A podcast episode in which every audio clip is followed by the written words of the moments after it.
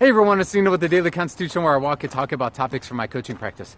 I like to share with you a way to stay productive and motivated. And what it is, is engaging your strengths.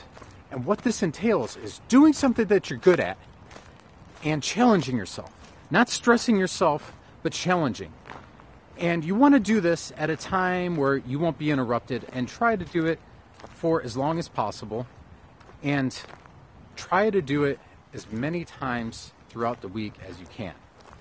And this will keep you going throughout the week and into the weekend. If you like this, please share it. Have a great day.